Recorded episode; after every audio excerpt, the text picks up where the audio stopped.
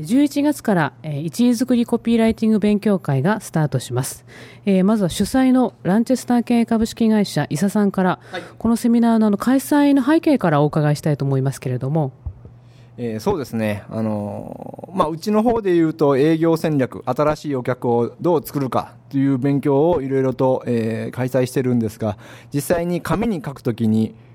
なんか表現がね、えー、伝わらないよとかですね、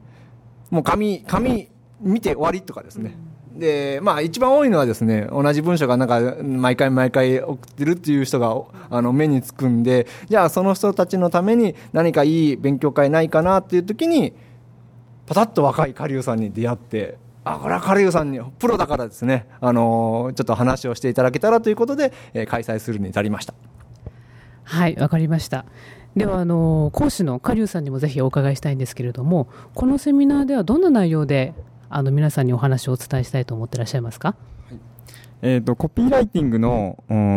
まあ、ノウハウというかですね書籍とかあのたくさんあると思うんですけれども、えー、大抵はですねあの文章文法的な正しさとか、あとはテクニックの部分ですね。細かいテクニックのキャッチコピーの作り方とかですね。そういうところが多いんですけれども、私がお伝えしたいのは、まず、まあ、戦略から、1位作りですね。1位作りから考えるっていうことと、えー、その後、コピーライティングの原則っていうのをお伝えして、えー、で、最後に、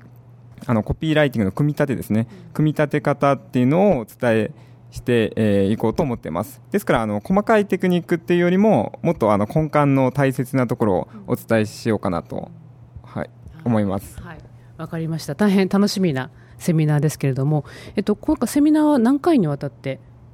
えー、行われるんでしょうか？えー、っとですね、3日あるんですけど、まあ、どれもあの内容は一緒ですね、はい、ですので、1回1回、えー、